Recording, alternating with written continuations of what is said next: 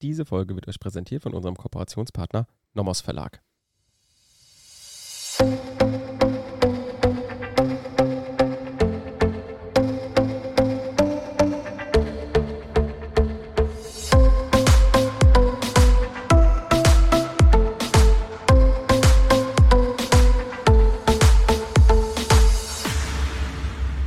Willkommen zu einer neuen Folge Kurzerklärt. Heute unterwegs im Strafrecht. Wir sind Theresa und Basti.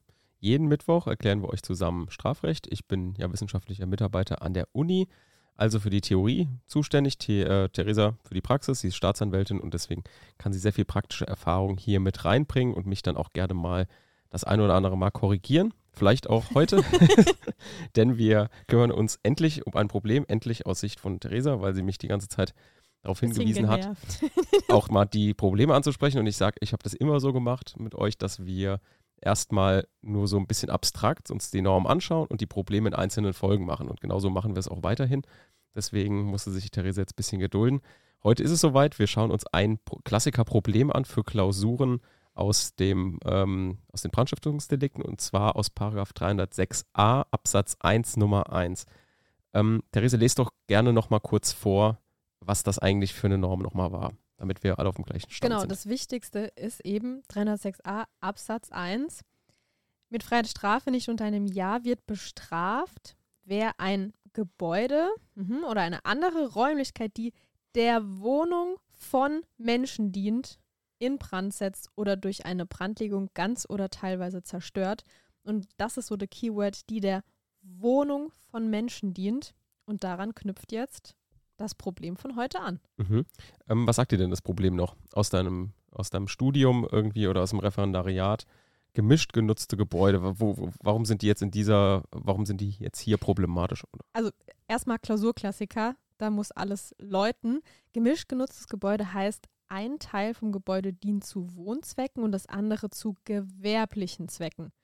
Und warum ist es so wichtig? Na, weil bei 306a ist ja gegenüber von 306, was ja auch fremde Gebäude umfasst vom Tatbestand, eine erhöhte abstrakte Gefährlichkeit gegeben, also eine erhöhte Strafdrohung. Wir haben ja gesagt, das ist ein abstraktes Gefährdungsdelikt, weil das eben Gebäude sind, die der Wohnung von Menschen dienen, wo sich Menschen aufhalten. Deswegen hat es auch eine höhere Strafdrohung.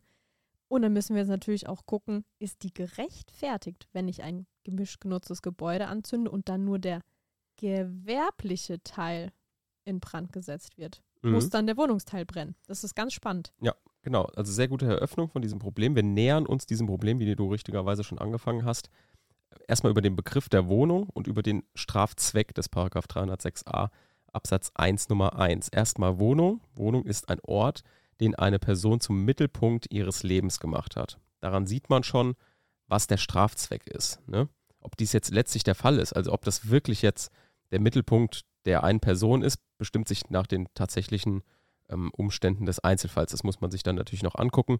Ähm, Indizien hierfür sind zum Beispiel regelmäßiges Übernachten, postalische Erreichbarkeit und so weiter. Also man muss halt feststellen, aha, das ist eine Wohnung, eine Person hat diese Wohnung zum Mittelpunkt ihres Lebens gemacht. Genau, und da ist eben diese generelle Verwendung zur Unterkunft der Tatzeit notwendig, aber nicht jetzt diese aktuelle Nutzung. Da muss jetzt gerade keiner, keiner drin sein. Also genau. wie Sebastian sagt, es muss gewidmet sein zu Wohnzwecken. Genau. Und da erkennen wir auch schon den Strafzweck dieser Norm, warum das so ein recht, recht hartes Strafmaß hat. Ähm, einfach weil die Tatobjekte typischerweise Menschen schützen ne? oder Menschen beinhalten, sage ich mal, nicht schützen, sondern beinhalten. Im Gegensatz zu dem Paragraphen davor, 306 Absatz 1, das ist einfach ein reines Eigentumsschutzdelikt so ein bisschen. Ne? Also es schützt jetzt keine, soll keine Menschen als Rechtsgut ähm, schützen, sondern eben ähm, Eigentum. Und das ist jetzt hier eben anders. Hier werden jetzt Menschen geschützt. Und deswegen erhöht sich natürlich auch das Strafmaß. Ne? Genau. Also ja. bei 306 hat, hat Sebastian ja so schön gesagt, da ist einfach so ein spezielles Sachbeschädigungsdelikt durch Feuer, weil man diese Brandgefahr nicht überblicken kann. Aber jetzt bei 306a, der Keyword ist Menschen, Wohnung von Menschen. Genau. Um das ein bisschen praktischer zu machen, haben wir einen Fall mitgebracht. Theresa, lest den gerne mal im Sachverhalt vor. Der Angeklagte betrieb in angemieteten Räumlichkeiten im Erdgeschoss des Tatanwesens, in welchem sich im Erdgeschoss verschiedene Geschäftslokale und im Obergeschoss fünf genutzte Wohnungen befanden, ein Sonnenstudio. Da die Einkünfte des Angeklagten nicht ausreichten, um seine Zahlungsverpflichtung zu erfüllen, fasse er den Entschluss, das Inventar des Sonnenstudios durch Dritte in Brand setzen zu lassen, um gegenüber der Inventarversicherung vermeintliche Versicherungsansprüche betrügerisch geltend zu machen. Aha, also das ist auch absoluter Klausur mhm. Klassiker, das ist dieser warme, die warme Sanierung, immer dasselbe. Mit der Brandlegung beauftragte der Angeklagte ihm bekannte Personen und dabei hielt der Angeklagte es auch für möglich und nahm billigend in Kauf, dass sich das Feuer auch auf das bewohnte Obergeschoss ausweiten konnte. Nicht ausschließbar vertraute er aber darauf, dass Menschen dadurch weder verletzt noch getötet werden. So, und dann kommt es, wie es kommt. Am Tattag gelangten die vom Angeklagten beauftragten Täter mit dem Schlüssel in das Sonnenstudio. Sie entzündeten dort im Eingangsbereich in der Nähe des dortigen Empfangsbereichs der Empfangstheke befindliche Gegenstände. Hierfür haben sie mitgebrachtes Benzin und 5 Liter Kanister ausgeschüttet und angezündet. Das Feuer, das Gebäudeteile nicht erfasste, führte dazu, dass die Einrichtung des Sonnenstudios vor allem die Trennwände im Bereich der Empfangstheke und in ihrer Nähe in größerem Umfang verrußt bzw. verkohlt und ebenso wie die Akustikdecke durch die Hitzeeinwirkung zerstört wurden. Beim Eintreffen der Feuerwehr war das Feuer bis auf noch vorhandene Glutnester erloschen. Es wurde auch niemand verletzt infolge des Brandes und dieses Geschäftslokal war bis zu dessen Instandsetzung nicht mehr nutzbar. Hätte sich aus der Brandlegung ein mit überwiegender Wahrscheinlichkeit zu erwartender Vollbrand des Sonnenstudios entwickelt, wäre mit einem Übergreifen des Feuers auf das Obergeschoss und einer Gefährdung der Bewohner zu rechnen gewesen. Genau.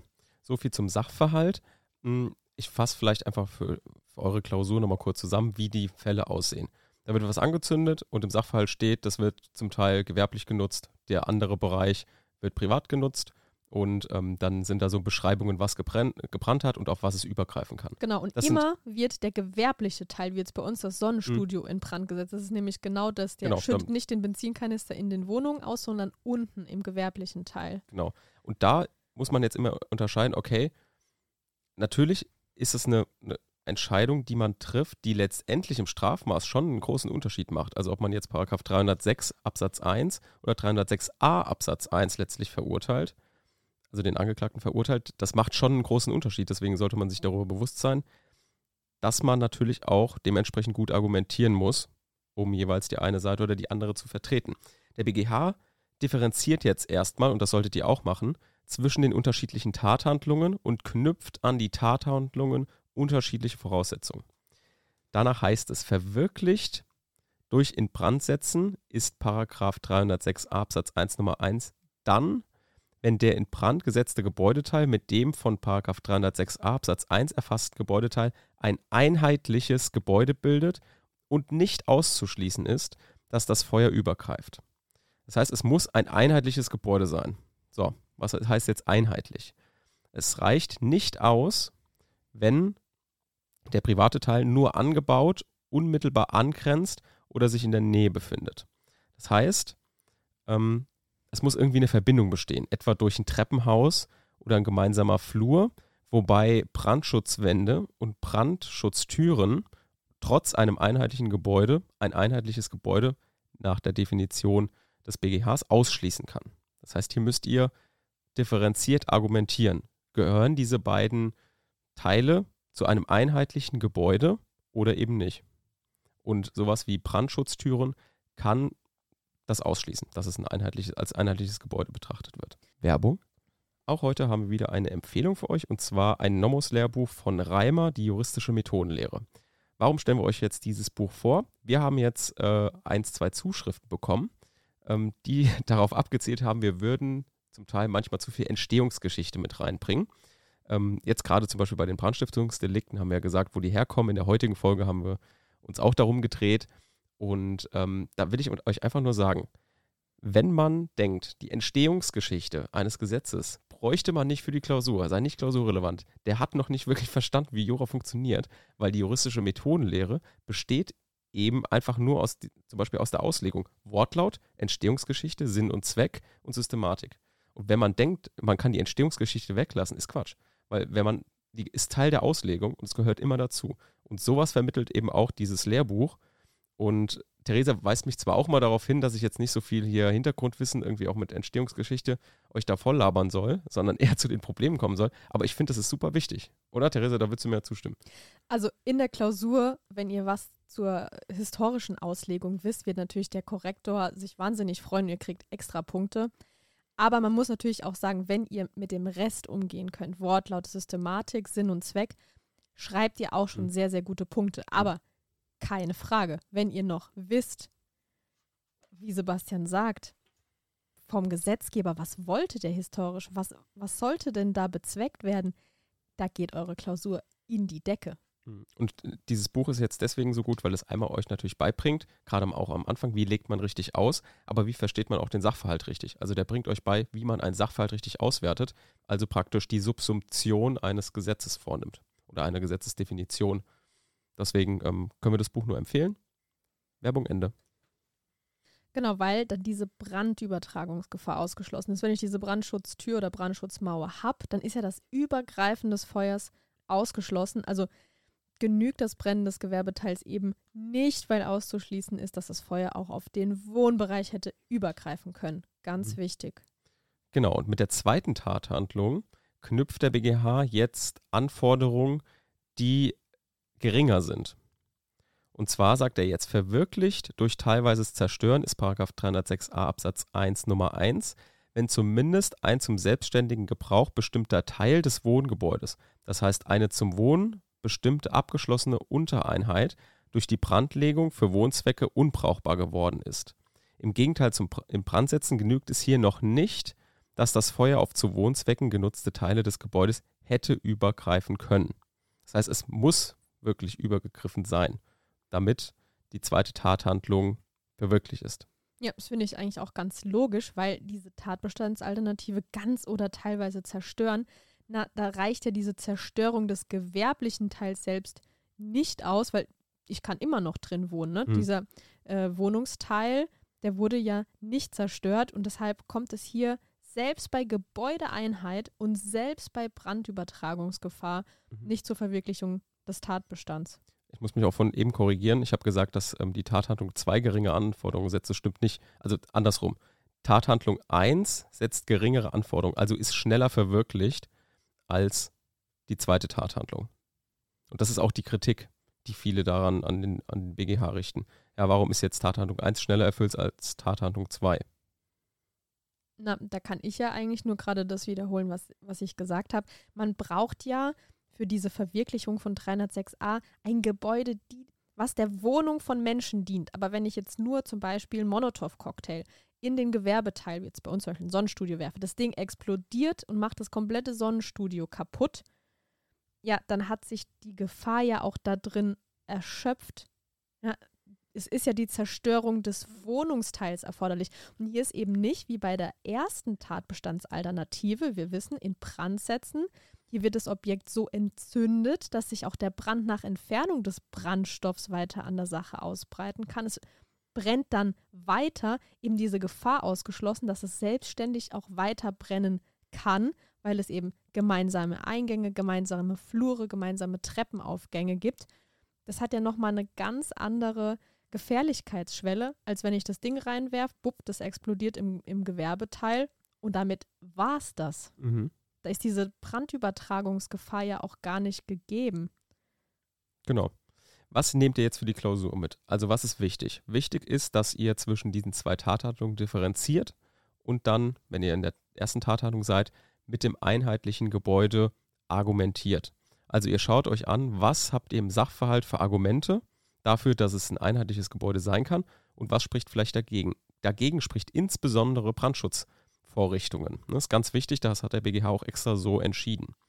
Das heißt, für den, müsst den Sachverhalt gut subsumieren und feststellen, erstens, was brennt hier und zweitens, auf was kann das Feuer noch übergreifen und was steht da zum Sachverhalt und das kann man sagen, steht dann exakt so im Sachverhalt, dass es noch, dass die Gefahr bestand, dass es auf die Wohnung noch übergreifen genau, kann. also ich kenne die Klausuren nur so, dass es wirklich schön Mhm. beschrieben ist. Euch wird das Gebäude beschrieben. Da steht dann genau drin, wie das ausgestaltet ist, wie die Eingänge sind, wie die Flure, Treppenaufgänge. Also das wird euch alles mitgegeben. Und wenn ihr dann einfach nur noch im Hinterkopf habt, die zwei Schlagwörter, okay, jetzt habe ich ein gemischt genutztes Gebäude, da kommt schon mal ein Haken dran. Da brauche ich ein einheitliches Gebäude und eine Brandübertragungsgefahr. Wenn die zwei Stichwörter fallen und ihr euch damit auseinandersetzt, dann ist euer Korrektor happy. Und wenn ihr euch dann noch die zwei Tatbestandsalternativen in Gedanken ruft und sagt, okay, für einmal das in Brand setzen, muss halt auch diese Gefahr bestehen, dass der Wohnteil brennen kann, weil eben diese Entwicklung von so einem einmal entfachten Feuer selbst von einem Sachverständigen kaum zuverlässig berechnet werden kann und es ein abstraktes Gefährdungsdelikt ist. Aber dann auch diese zweite Variante des Zerstörens, dass da hier einfach nicht ausreicht, wenn einfach nur, wups, dieser Gewerbeteil zerstört ist, sondern eben auch der Teil zum Wohnen zerstört werden muss. Genau. Oder unbrauchbar gemacht werden muss. Das war es auch schon wieder mit der Folge. Kurze Folge, äh, leider kein Hintergrundwissen vermittelt, keine Entstehungsgeschichte. Ich denke mal, Gott sei Dank. Ja. Nee, Nur reine Klausurrelevanz, das ist auch, auch mal schön. Ja, also das ist so mein Ding, so ein, einzubauen, zack, Problem besprechen, weil das ist der absolute Man muss auch Klassiker. theoretischen Hintergrund, Absolut. theoretisches Hintergrundwissen ist immer wichtig. Und es ist auch schön, sich mal damit zu beschäftigen, so, wo kommt das Gesetz her, ähm, was da so ein bisschen der Hintergrund. Finde ich immer spannend. Ja, Aber nee, gut, auf jeden in Fall. der nächsten Ja. Folge vielleicht Deswegen wieder. haben wir das extra getrennt, damit ihr euch das auch getrennt anhören könnt, damit auch vor allem diesen Problemen der notwendige Raum gegeben wird, dass ihr sie auch nicht unterschätzt, weil das ist dann euer Klausuraufhänger und ihr müsst diese Schlagwörter beherrschen, können, anwenden und dann steht euch einer 10 Punkte und mehr Klausur auch gar nichts mehr im Wege. Mhm. Wir wünschen euch viel Erfolg dabei. Genau. Dann bis Und in der nächsten Woche. Bis zum nächsten Mal. Tschüss. Ciao.